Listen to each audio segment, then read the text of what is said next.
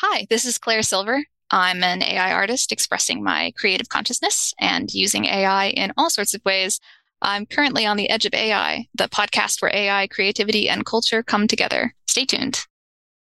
Hello, AI podcast passengers. Jump on in. Here's what's to come on today's journey. Find out what it's like to take a life changing, debilitating illness and convert it into an inspirational artistic career and how a dragonfly and lobster come together to inspire this guest's existence. And get a waterfall's worth of insider tips from an AI artist tapping at the door of blue chip status. All this and more, take your seat. Welcome aboard the Edge of AI podcast. Snap into your safety belt and prepare to explore the depths of the rapidly expanding AI universe. Each episode is a dispatch featuring hyper relevant reports from the pilots, pioneers, and passengers aboard the AI rocket ship. We explore the latest use cases and developments in AI, hear from experts building tech, and learn how this disruptive force is transforming industries and society. Welcome aboard. I'm Ron Levy, your captain for today's voyage to the edge of AI. Just like most of you, I've embraced the spirit of exploration and entrepreneurship throughout my life, from starting my own business before graduating high school to traversing the world's most challenging terrains. I've always sought out new frontiers and adventures. I've built award winning homes, navigated complex regulatory landscapes, and now I lead a public company that is dedicated to pushing the tech boundaries and unlocking our full potential. And I'm your co captain, Josh Kriger. I have an insatiable curiosity for disruptive ideas and technology, which has led me on a cross industry entrepreneurial journey building transformative companies. As co founder of Edge of Company, I've hosted over 250 conversations with emerging tech leaders, and artificial intelligence has been part of my toolkit for quite a long time. I'm co founder of one of the largest food tech companies in the US, Territory Foods, where I architected the menu planning algorithm based on consumer taste. Before all of this, my roots in consulting included supporting geospatial visualization services across the federal government and a predictive analytics initiative to curb veteran homelessness. Buckle up and get ready. Let's tackle uncharted territories and AI today with curiosity as our guiding star. Today's episode brings you Claire Silver, an anonymous AI collaborative artist. Her work is a visual exploration with AI, touching themes like innocence, trauma, the hero's journey, and how our perceptions will shift in a future with increased transhumanism. Claire's art isn't just confined to galleries, it's part of the permanent collection at the Los Angeles County Museum of Art and has been sold at renowned places like Sotheby's, Christie's, and SuperRare. You might have seen her featured in the New York Times, Wired, Forbes, NPR, and various podcasts. Ever vocal about her fascination with AI, Claire also champions the budding art movement and reflects on the significance of this point in history. She believes that with AI's rise, the traditional skill barriers dissolve, making way for a new era where taste is the defining skill. Claire, as an AI collaborative artist, could you provide some background and share insights into your journey within this unique art form? Yeah, thanks for having me. So, I had a career in something unrelated, and then I got hit with a chronic life changing illness. And so it ended that career. So I spent a lot of time online, as sad people do, in the space that my career leaving sort of sort of left for me. I taught myself to paint uh, just to have a way to express myself. And so I also started watching Westworld around this time. Not sure if you're familiar. It's so excellent, first season especially. Anyway, it fascinated me because I could imagine a future where illnesses like mine had been solved for, where these kind of ancient human evils that have plagued us since the dawn of time were gone with AI. And so I started searching for AI plus art since I was doing both in some capacity. And I found this website, Artbreeder was then called GANbreeder, that let you, without knowing any code or, or having any technical ability, make AI images. This was before text to image. So this was before you would type to create AI. This was all visual. You would mix things, curate things visually. And I made maybe 30, 40,000 pictures in the first week. I didn't sleep. I didn't eat. I was totally obsessed. And then I curated them down to about five. And that was very painful. It was like throwing away children. But those five taught me sort of my taste, right? And so then I shared them on social media, unsure if anyone else would see them as art like I did, but they did. That's all kind of evolved from there. Hey, that's an amazing story. Were you a painter and an artist earlier on, or did that all just start after your illness? I was primarily a writer. I always wanted to be a writer, but the illness affected my word recall, my cognitive ability. I actually had to reteach myself how to walk and talk with physical therapy. And, and so painting was a way of expressing myself that I couldn't judge against kind of a prior version of me. So that was relatively new. Yeah, it's pretty interesting story and sort of interesting way of how technology has sort of opened up creative possibilities for you and what you can do in the world and how you can express yourself. And I sort of wanted to hark back to something you've mentioned before, which is that with the rise of AI, for the first time, the barrier of skill is swept away. In this evolving era, taste is the new skill. I thought that was a really interesting point you made and sort of a reflection on where art is heading. Could you elaborate on your thought there? Yeah. So AI augments skill, right? For better and for worse, it augments skill. So with an even playing field, what you're left with is message, aesthetic, meaning. There are certain motifs and symbols that weave through my work, even though the aesthetics can vary greatly. And that's me. That's my artist's fingerprint. That's who I am inside right? AI is an answer box. You ask it what you want and it gives you what you ask for. So it depends on who's asking and what they're asking.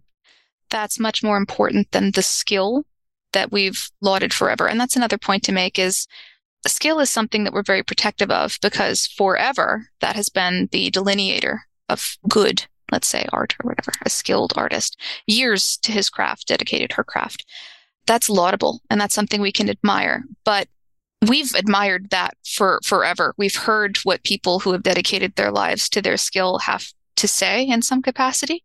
I'm interested in what people who don't have that have to say when given the tools to do so. I'm interested in what blue collar workers have to say when they come home and are able, maybe for the first time, to express themselves creatively and share that with the world. What perspectives will hear that fascinates me. That's really interesting. I've got to say, I do binge on Netflix in the evening, and I was watching a show last night about the world's most dangerous prisons. But I was fascinated by how articulate these prisons were about their lives and their perspective on the world. And I don't think we see that color in society. We tend to focus on what people around us are saying. I think what you're saying here, clarify me if I'm wrong, is that AI is a forcing function for us to look aesthetically at the world of expression more broadly and what all people in society have to say with their words and with their ideas. Yeah, and not just visual art, music, code, videos, games, any creative expression that people can have, there's already AI to assist with that. And one point to make also is that I can write code with AI, but I'm not a programmer. I don't know how.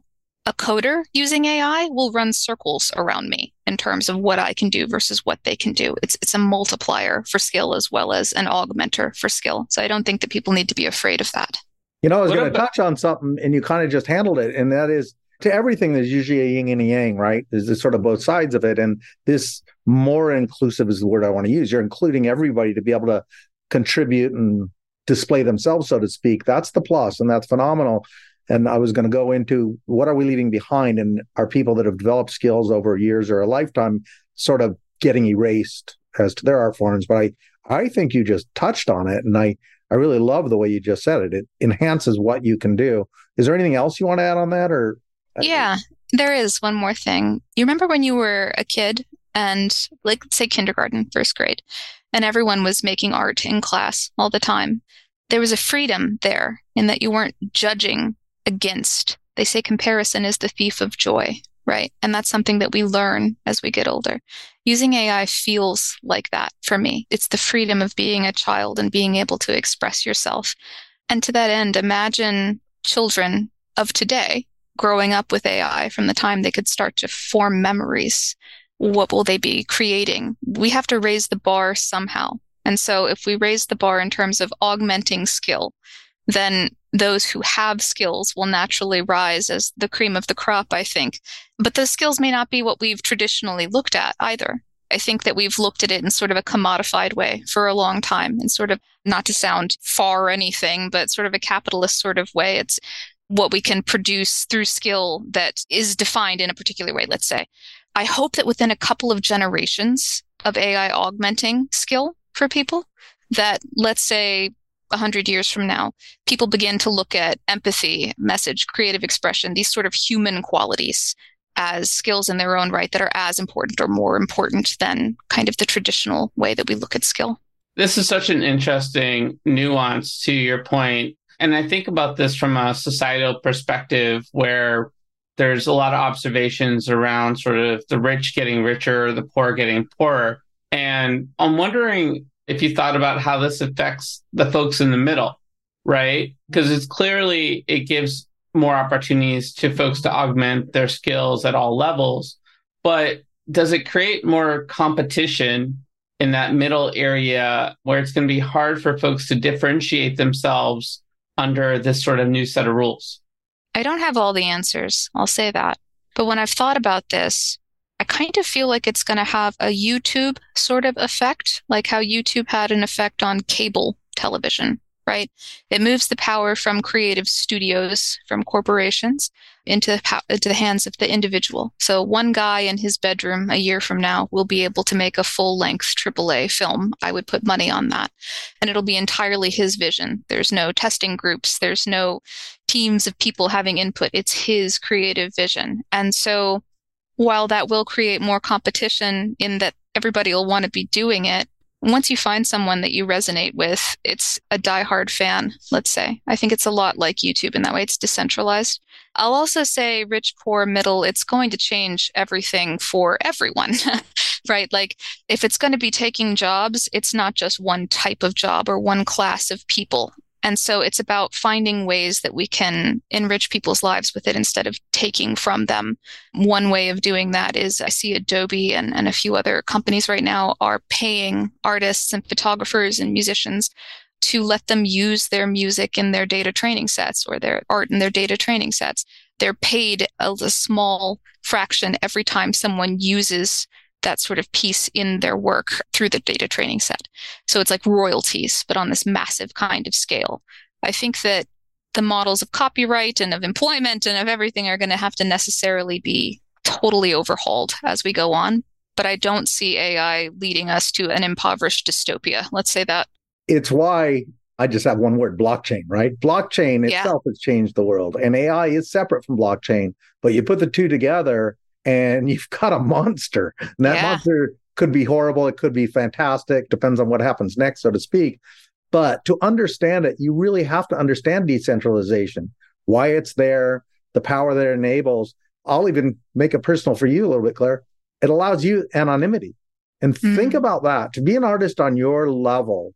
And just for our listeners, I hope you don't mind me saying and it doesn't take away from your art because it's certainly not my intention because I could tell by your art that your art first, but you get the people spend a lot of well, let's just call it ETH, a lot of value in ETH for your artwork. And for an artist to be able to create that, get appreciated like that, and have an anonymous life, which in my book, there's amazing benefits to that compared to the other is only because of blockchain. And I think it's fantastic. And I really commend you for having the concept in the beginning and keeping it that way. It's it's pretty amazing. Well, thank you. I have no shame about where I come from or anything either. And I'm from a flyover state. There's no opportunity, really. My town had a Walmart, and that was about it cornfields. And so blockchain allowed me the opportunity to have a life, have a career, have all of this. None of this would have happened. I couldn't get my foot in the door at a gallery. My goodness. AI on top of no connections or anything. Another quick thing on blockchain, since we're talking about that a lot of people worry about AI and training sets and sort of taking attention away from their aesthetic. Anyone right now could train an AI model on my work and make art that looks like mine. but that would only drive attention back to my work because my work is minted immutably and permanently permanently on the blockchain it's got a record a stamped record of being there first with that aesthetic so i love when people use my work actually i'm not afraid of it at all drives attention back i think it's fantastic. So with that what i want to do now is i want to go to your website. We're going to screen share a little bit here. Let me hit a couple of buttons. Give people some visuals and folks that are listening on audio only we'll do our best to sort of describe what we're looking at so you get a feel for it. But you should be seeing the homepage on claire's website right now which is just a beautiful drawing. But i think we could at least touch on most of these selections we've got access to here. First one is about and you've got some just great quotes here as i was reading through it can you comment on this a little and i might pull out a quote or two as you're going but it was pretty powerful and pretty unique well, thank you yeah, so just touching on a couple of things here. I am a religious person. I am Christian. That is not popular either in the tech or art communities, but I am. And so I wanted to find that divine spark in humanity that artists have been trying to capture for millennia. I think it's important to retain in humanity as we become more integrated with AI and machines in the future. And so even if AI doesn't know what that is, like understand it, it needs to recognize it when it sees it right? And know that it's important to keep it. So a lot of my early work, especially, really focused on keeping that transcendental, wordless truth kind of thing, which I mentioned in the first, to train the AI to know it when it sees it. I'm going to read um, that first sentence for those that aren't looking at the screen. I collaborate with AI to produce art that is transcendental art that evokes in the viewer a wordless truth. What a beautiful sentence. It's Thank you. Truly fantastic. And I see it. And you do go from physical to AI and back and forth and that in itself adds a dimension, I think, that is the reason people subscribe value to what you do. It's a lot of fun to go back and forth. It's one thing to type words, and I'm not disparaging that. I do it all the time. I love it. It's another, though, to take pieces of things that you've made, scribbles and drips of paint, and photograph them and feed them to an AI so that it learns art through your lens and make work from that. There's another section down here. I explore themes of vulnerability, trauma, disability, social hierarchy, innocence and divinity, and question the role they'll play in our transhumanist future. I wanted to mention that just because uh, another thing that fascinates me is society. Like when you think about children, you think about innocence. So if you have a transhumanist child with a Neuralink chip that has access to all of humanity's knowledge, is that child still innocent? And if not, what do we sort of value in its place? If we have a society where all of these awful things are healed, illnesses, poverty, etc., all of these struggles are healed, which is the goal. Where's the hero's journey? What kind of people will we become without struggle and, and trauma? Will it be better? Will it be worse? And what kind of story will we tell ourselves instead of the hero's journey if we replace it? Well, I guess you don't have the same Darwinian belief, but how does this relate to our instincts, right? And like how we grew up and how we were raised and how our parents think of us like to what extent is some of this in our dna versus something that can be nurtured and crafted and how quickly will we adjust these are some of the questions that come to mind for me I don't have an answer for that. It's fascinating, though. I will definitely think about it. All these questions, I don't think are meant to have final answers. They're just great questions, the ones you asked, Claire, and the ones you just mentioned, Josh. And the word struggle, I can't imagine a life without struggle because if you live a life without struggle, you live a life without development. I mean, struggle See, is what creates it. I thought that too. And I mean, everybody's going to struggle forever a little bit. But I met a collector not too long ago that actually talked to me about that specifically, had read that and heard me say that and said, I grew up in a great family, loving parents, wonderful siblings, very privileged, lots of vacations, great education, no trauma that I can really think of in any way. And I like to think I'm a good person. I work full time for a nonprofit, helping people. I volunteer and I like my life. So I want to encourage you that struggle isn't necessarily a component to not suck, essentially. so that was good. But that last quote on there at the bottom, I do not make statements on whether AI is good or bad. I'm a caveman painting fire. That's generally the answer that I go to when given these sort of questions because I don't know. I'm just fascinated, right?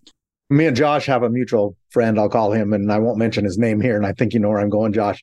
When we ever talked crypto, he said the way to analyze it is what would a caveman do? Um, so when I saw your caveman comment here, I thought he's very prominent in the industry, by the way, which is why I'll keep him nameless for the moment right here.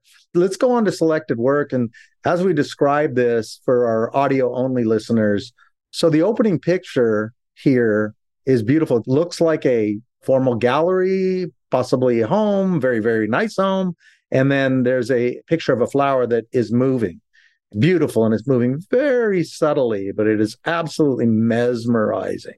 Maybe a little story of, and this is your prime photo under your work. So maybe you can give us a little comment about that.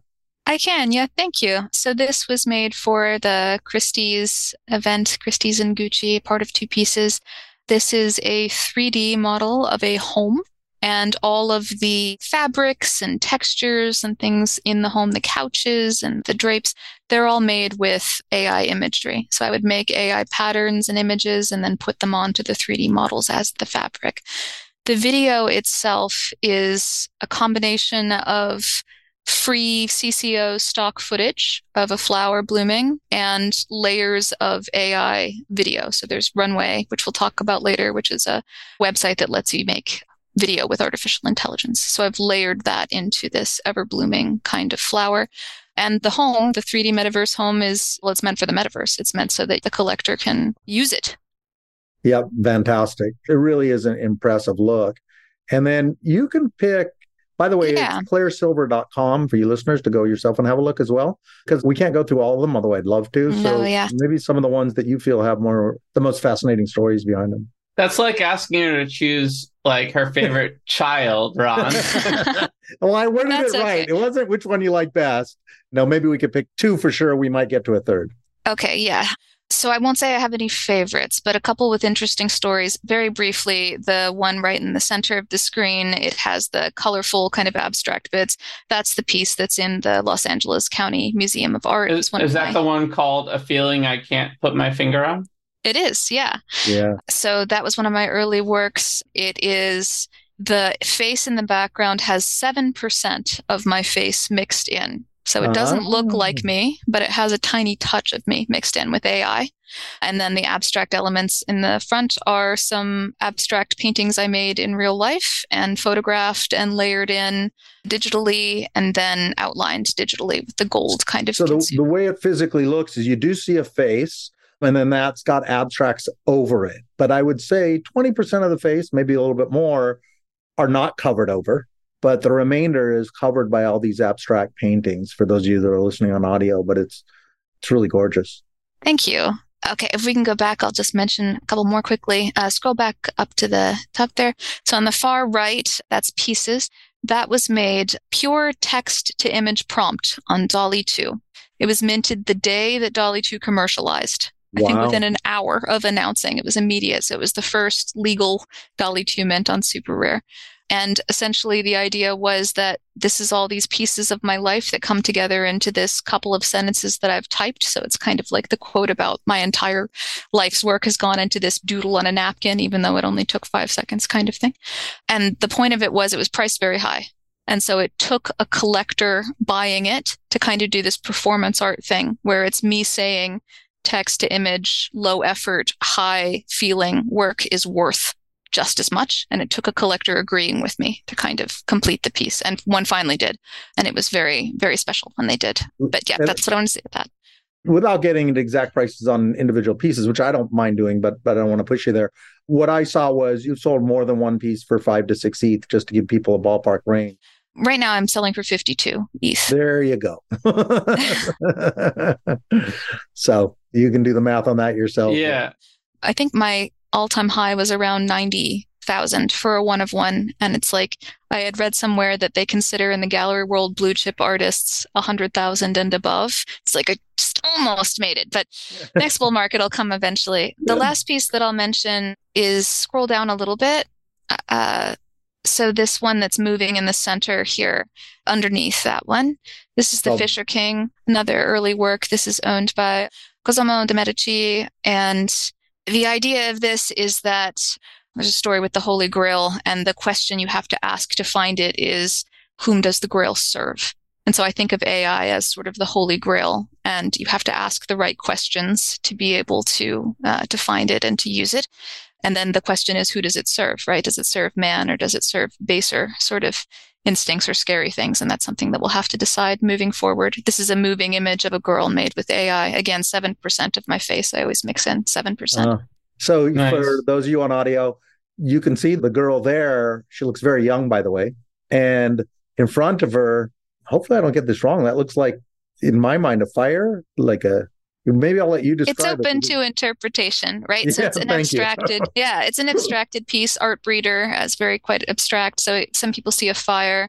I see kind of a gown, like a skirt, and then Oh, yeah. these gilded kind of metal pieces in the front with fish jumping up front, which is what reminded me of the Fisher King to begin with. Interesting. For those listening, when I said fire, it looks almost like you stack sticks like you might in a campfire up higher to light the fire. It's that. And but when as soon as I heard gown, I saw it. Those sticks could be framing out a gown as well. So it is abstract. It's great. With a cloud above, which has some incredible imagery there in the cloud that I'd probably want to stare at for a while. Pretty amazing stuff, Claire. It sort of prompts me to delve a little bit more into your creative process of creating these sort of transcendental pieces and how sort of you like to evoke a wordless truth in the viewer. Can you kind of describe your creative process here and some of the insights you've learned from incorporating AI into your art? Totally. So what I've learned is that it's a rabbit hole. It goes as deep as you want it to. If you would like to stay at the surface level where you type in a prompt and get an image, that's totally fine. And I know people that make haiku or even one word prompts. They've got it down to a minimalist thing for their aesthetic. And I think that's very cool.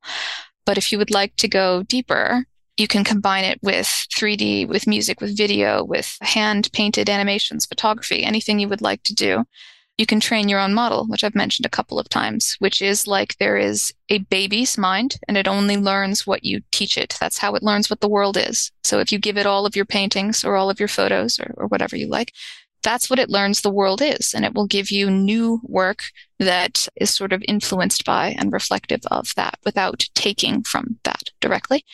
It can get very technical. I know an artist, Sasha Stiles, that does literature, poetry, and code with AI yeah, there's a lot of dimensions. For my process, I do text to image work. I love that work. I also do no text to image work. So that's art Artbreeder, GanBreeder, the older website that is all curation and visual based.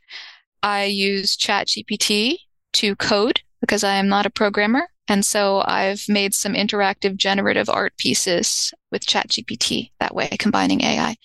I also use it with music. I'm just starting there. We didn't get to it, but one of the pieces on the website, I asked for 90s industrial music, but played through a 1920s player piano, like in Westworld. And it gave it to me, which is amazing. And I was So- able to get you use prompting, right? Which is sort of a common technique in the world of sort of creating with AI. Are there other techniques that you're using as well creatively that maybe folks might not be aware of? And these are sort of tools in your toolkit? Yeah, gosh, there's so many. Kind of use everything. I use Figma quite a bit, believe it or not. Figma and Canva, because it has the ability to turn images into vectors and then turn vectors into extruded 3D images. So I'll take AI images and make them 3D that way and then export them to a 3D program for what I want to do with it. The prompting is kind of the primary starting point for me as of late. Didn't used to be, but it's just so convenient and, and getting more and more high fidelity. There's another program called Character Creator, which is not AI, but it has an AI plugin called Headshot. And what it does is you give it an image. So I'll make one with AI usually.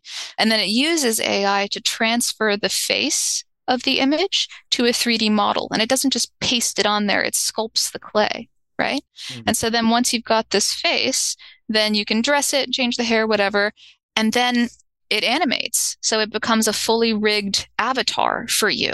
So I can hold up my smartphone to my face and talk into it, and it will live animate this character that I've made to go along with it. So you can Twitch stream or, or record video or whatever you want. So I've been using that as well. But the depth and breadth of tools out there is kind of, yeah, dizzying when it comes to starting with AI. So there's so much you can do, but we've touched on some of the misconceptions already, right? Of AI. We have a lot of listeners that are certainly experts in the area, and we have a lot of listeners that are new and learning from ground level, which we love on all levels. So we touched on some sort of obvious misconceptions with AI and the fact that I think you used the term blue collar at one time earlier can create things, but maybe you can dispel some of the other common misconceptions we haven't mentioned. Are there any that came to mind for you that we, we haven't discussed and you can sort of dispel some of those misconceptions? Yeah, there's one really big one. So, the argument I hear most often about AI is that AI is theft. And the reason for thinking that is that the data sets that the AI is trained on, the thinking is that it looks at images in the data set and it pulls little pieces of them out and it kind of cobbles them together into this copied sort of thing, right? That's not how AI works. And I think I can break it down quite simply for people. This is going to be helpful. This is going to be great. So I always use the example of John Singer Sargent, a painter that I really love. And so if I ask for John Singer Sargent in the middle of one of my prompts, it doesn't take pieces of his work and hodgepodge them together into my sci fi concept art, let's say, right? It doesn't do that. What it does is it learns traits about Sargent. It learns that he often paints figures, that figures have hands, that hands have fingers, that he often paints them with this quality of light or this sort of brushstroke. And then it takes all those things that it's learned and it imagines something new. So that's influence. That's how our minds work. You are not in a vacuum. Everything you look at, everything you love influences the fingerprint of who you are as an artist. And that's how AI works as well. It's just so efficient at it that people look at it and say, theft, copy. It's not. It learns like we do in a lot of ways. Which is why they call it generative AI, meaning it's generating something new. I love that. Claire, I think you're using a lot of the potential applications of AI now. It seems like you're really enjoying trying a little bit of everything. Are there applications of AI that you see in the future that aren't readily accessible right now that you're excited about? We've got some right on the horizon. So, Unity Sentis is a program that is not out yet. But what it will do is you can take a large language model. So, ChatGPT is an example of a large language model, but you can train your own, right? So, putting copyright aside here, I'm just saying for the sake of example, if I were to take all of the Lord of the Rings novels and feed them to a blank large language model, to a, to a blank AI, it would learn everything about the world from Lord of the Rings. With Unity Sentis, I can then take that model and embed it in a video game. And so all of the rules of the world, the physics, the weather, the atmosphere, everything will be taken from the Lord of the Rings all of the non player characters, the people that walk around in the game that aren't real people, will have AIs inside each of them, and they all will live their own kind of lives and have their own memories and personalities. And you'll be able to have a conversation with them like you would a regular human. Nothing is scripted. But it'll be within the lore of the universe because that's who they think they are. Again, it's very Westworld for better and for wow. worse that's beta access, I think, right now. Not many people have access. I don't have access, but it's coming soon. So I'm going to go for a little challenging question following up on that. So that, you know, is beta, you don't have access yet, you're getting it. What's the next thing you're going to use that is not in beta that you imagine is sort of the next level of a future with the industry? So next year, the Apple headset comes out. The augmented reality, virtual reality headset comes out. That is going to be world changing, slow at first, then very quickly, just like iPhone and everything else. So using AI with 3D, using AI with interactive experiences, using AI with VR, any of those things is going to become a very, very useful and lucrative skill. Let's say that very quickly. So you have a few months to get your head around how to do that. I'm working on that right now. Immersive worlds and also using AI for AR fashion. Which is massive. And the amazing thing about that, when we used to talk about the future, you had to go many years out in front. You're going months out in front, just the reality of where we are. I yeah, love it's it. very fast. Claire, as we conclude this segment of the show, and we have a lot more to talk about, is there any sort of message you want to leave our audience with in terms of the potential of AI as a creative tool and its capacity to empower individuals?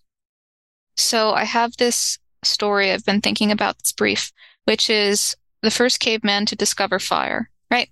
And he thinks it's fascinating and he shows it to all of the other cavemen and they are afraid of it and shy away from it. And the fire goes out, and he sort of sadly puts his hands in the ashes. And when he looks at them, they come back black from the ashes, right? And then that caveman takes those hands and he puts handprints all over the walls of his cave. And we get the handprints that we got from cavemen in the beginning. He uses the charcoal to draw prehistoric elk on the walls of his cave, right? AI is like the discovery of fire. It's that transformative for us. It's a Homo sapiens sapiens moment in the future of our species. We branch at this point. So it's about using it to enhance and express what makes you human. And it's freeing in a way that I, I can promise you, you likely haven't experienced since you were little.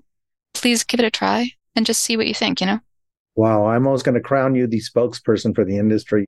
You have a way of describing it that is just so powerful and I believe completely accurate. It's just pretty phenomenal.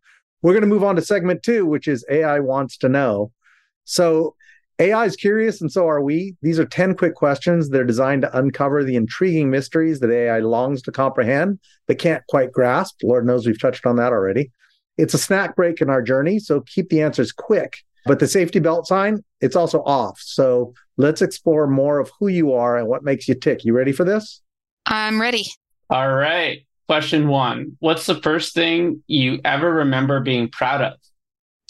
tying my shoe. It was very difficult for me. I struggled uh, preschool. I feel like I had that same challenge.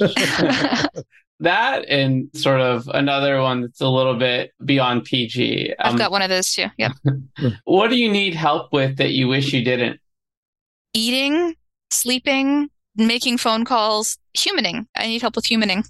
I feel like we all need help. Like I haven't eaten today. I'm pretty hungry. If someone reminded me that it was time to eat, that would have been a good thing. all right. Well, what do others often look to you for help with? Methods and tools and tips and tricks for AI, also for encouragement around AI. I'm very optimistic, not a dystopian. And creative applications. I tend to kind of push things in every direction and see what sticks. All right. Well, how about human abilities? What do you treasure most about your own human abilities? Empathy. I think my empathy is my best trait. Nice. Throughout your whole life, what is the most consistent thing about you? If I had a biography, I would name it Fascinated. I am consistently fascinated by everything. I can definitely see that. And throughout your whole life, what has changed the most? My illness made me view the world and myself differently. It made me stop viewing myself as a productive sort of tool in society, a cog, and made me have to look to the more human things inside me as something special and worthy of living for. I almost feel like this next question is somewhat perfect for you, not to put more pressure on you, but uh, reality. So, what do you find strangest about reality? Speaking from Web3 and from AI, I've used my punk so often and my name, Claire Silver, so often, which is not my real name, obviously, that when I pass a mirror or I hear a family member say my name, it's jarring. I think there's going to be a whole mm. field of psychology that opens up in the next decade for that kind of thing. Wow. Back to that anonymity thing. That's probably a side of the blade we didn't think to have to look at. And when do you most recently remember feeling really alive? So I was on a cliff by the ocean. It was stormy and gray and windy and not at all safe. It's actually quite dangerous. But looking out onto the ocean and, and feeling that rain on my face, I felt connected to something intrinsic and greater and true. Those moments are what I try to capture with my AI sometimes. That's beautiful. I've got to say, I've been to over 40 countries, but those cliffs in Galway and Ireland in general, mm-hmm. like something about that mist and those vestiges that makes you feel so alive. So that's what sort of harkened back to me when you said that. Yeah. All right. What's your most unique trait? Again, probably fascinated. I'm never bored. I'm always interested in something, which is why I don't sleep or eat. Minor details in the scheme of life. If you were human, what would you be? I like dragonflies a lot, but they don't live very long. So maybe, I don't know, the smart answer is a lobster, right? Because they're immortal, for they don't age in the same way, but probably a dragonfly.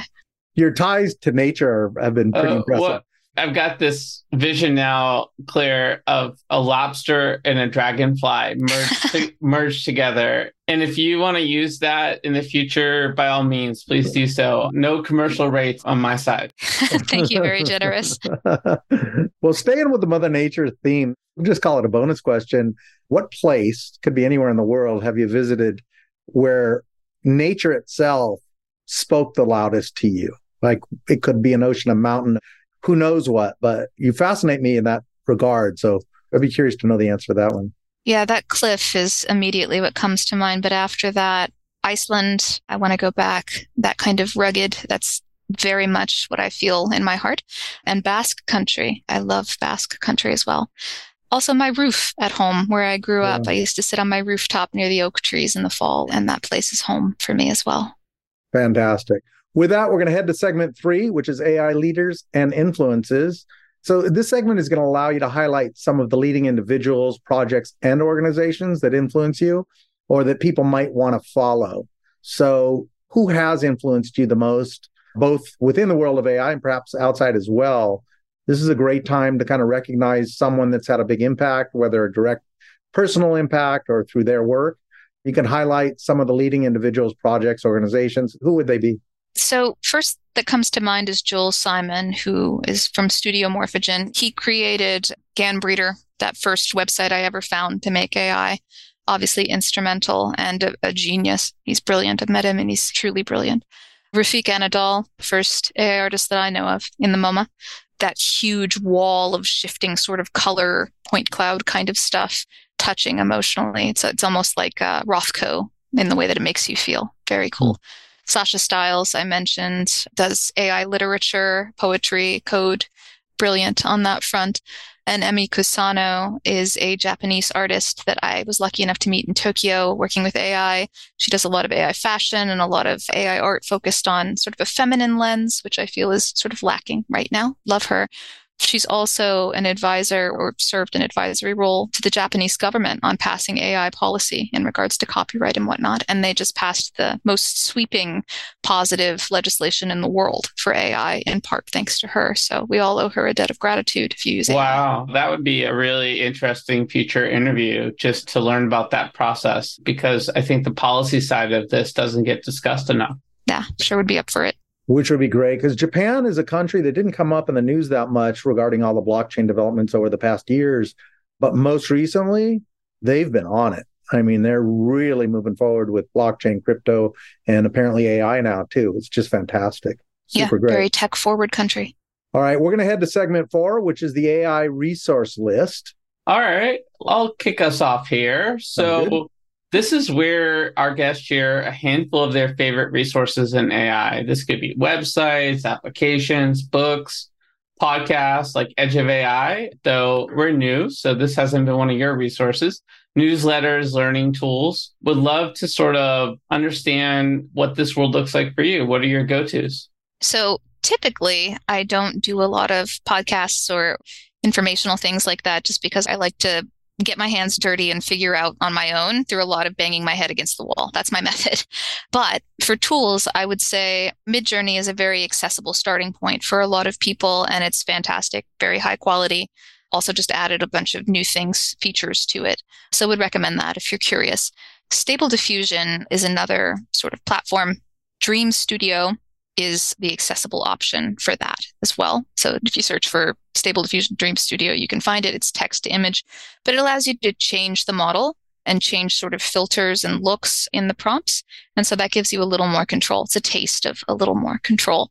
There's a local installation. So that means you download it to your computer called Auto 1111 and so that is stable diffusion, which I just mentioned, but on your computer. And the benefit of that is you can train your own AI models on your own artwork, right? So that gives you the next level of customization. And then there's something called ControlNet, which is like a plugin for that, that will let you take one image and it keeps all of the lines and contours, but it'll let you change it entirely. So you can turn a drawing into a photograph, for example. Civitai is a website and it'll allow you to train your own LoRAs, which are like aesthetic filters almost for models. And it's very simple to do on the website. I think it's $5 a month or something, so it's accessible.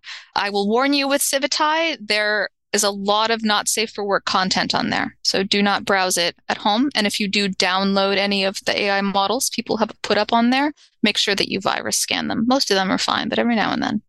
AIVA, AIVA, is a, a program for music. So you feed it your favorite songs or genres, and it learns traits about those things and gives you something new. But then the step beyond that is it gives you sort of the music roll sheet. You can drag the notes around, change instruments, change tempo. It gives you all of the hands on control of GarageBand essentially, but with AI. Love that.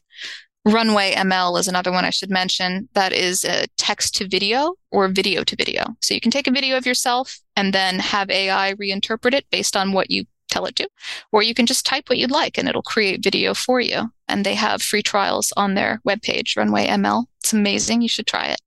I already mentioned Character Creator for the 3D avatar. Yeah, those are the tools that I would probably first mention. That's a great list, Ron. We've got a busy weekend playing around with all these new tools. It takes hours and hours and hours to get really your head around one of those tools. So, what Claire just described was a lot of time. But let me tell you something what you're chasing here is another level of sort of free freedom, understanding, and many things that are incredibly positive. So, if this speaks to you, the time will be very, very well spent if you have it. It's pretty fantastic. And that was an, yes. an incredible list. Claire, I want to say that how many hours did it take you to find those right tools? So at least people get to skip that part of it. It's kind of a oh, deal. so so yeah. so so many, but I've condensed them down for you. Those are only the accessible ones. Those are the ones that are easy for you to start to pick up. Fantastic. All right, segment five. We're going to head to AI tips now. So tell us some cool ways to use AI or your unique perspectives on AI now, and where's it's headed that we might not have explored yet today. Although we have covered a lot of ground. We've covered mm-hmm. a lot of this, I think, already. The different ways that I use it, AI and 3D and training your own models and using ChatGPT for code. Those are all the things that I would have mentioned. I will say I've started designing furniture. I'm getting a 3D printer, right? And a CNC router. I just got that in actually. And so the idea is that you use AI and a tool like Fusion 360 from Autodesk, something like that, to design this parametric architecture. So what that is, is you give the program parameters around what you want, and then you make a basic shape, and then it kind of gives you a thousand iterations on that using AI, and you choose the one you like, and then it gives you the plans, which you then can use in your CNC router or whatever else. It's fascinating and very cool. So if any of you are crafty, would recommend that. One thing I did want to touch on, it's sort of an aside, but not really. You were talking about where it may go in the future that we may not expect. So this Ooh. example I love. There right now is a team of scientists off the coast of Portugal. They are on a boat and they are recording whale sounds from a particular pod of whales that they've observed to have social language, not just survival language. They have certain sounds just for socializing. They're recording all of these and they're feeding them to a blank AI, to a large language model. And it's beginning to decode the language. So I have no idea the ins and outs of how that works, but what they're saying is that not only will we be able to understand another species, but we can talk back by playing the sounds back in the succession they would need to be played using AI. So pretty soon we're going to have interspecies communication because of AI, which is fascinating. That is fascinating. And, and of course, why not? I mean, you just pair up the sounds with the actions or activities or directions they go with those sounds. And why can't you make sense of it? Just pretty fantastic. Yeah, I'm amazed by that because I think there's so many mysteries in this world. And one of them is sort of whales and dolphins. The ocean's full of mysteries, but so is the human brain, right? And when you mentioned that, I was just seeing one of Refik's newest exhibits at Korea Blockchain Week and got to interview the team he worked with on that exhibit, where he's taking, I think, over 30,000 scans of the human brain based on people's different types of mood and sort of turning them into art. And this whale sort of science that you just mentioned is like another whole level of that, where we're giving them a language that we can understand. Yeah, and speaking of people's minds, the other example I would give very quickly is there are a few teams now around the world that have brain to image technology now. So you would look at some images, go lie down in an MRI essentially, and then the AI can interpret from you thinking about those images a reconstruction of what they are. So terrifying when you think about totalitarian governments and that kind of thing, how it could be used. Also amazing to think about when you think about being able to record your dreams and, and watch them again or show them, or people that are unable to locked in a syndrome, unable to speak or move, being able to show people what they're thinking about and communicate. I love the way you communicate your perspectives on all this because you're not blind to the potential unintended consequences where it can go because they're severe and it's really, really bad. bad but it is countered with the positive, which you just described as well. And these are critical conversations for us to continue to have. Thank uh, you. Yeah, I want people smarter than me to be talking about them, and I don't feel like they're doing it at the level that I would like them to just yet. Yeah, I mean, this has been an incredible honor, and I've learned so much and have such a deeper appreciation for you, Claire, and your work. You've come up in conversation so many times in my world over the last few years, and it's a treasure to have this time with you today. Thank you so much. Yeah. If I could leave a parting thought, my parting thought would be this technology is coming, whether or not you're happy about it, it's here. It's like fire, right? And so you can have a centralized model where governments control this and have to trust that they will all do the right thing with this infinite potential. Or you can have a decentralized model where you will have bad actors creating scary things in their garages and you will have good actors countering that. So I'm in favor of decentralization for AI open source models. I hope that you will be too, but that is something to think about. That's a perfect sort of closing to the interview portion, and it's been phenomenal. Claire, I got to tell you, I feel like we could do this for eight hours. we could, yeah. Thank you. It's fascinating. But I love all that we've covered, and you've done a great job.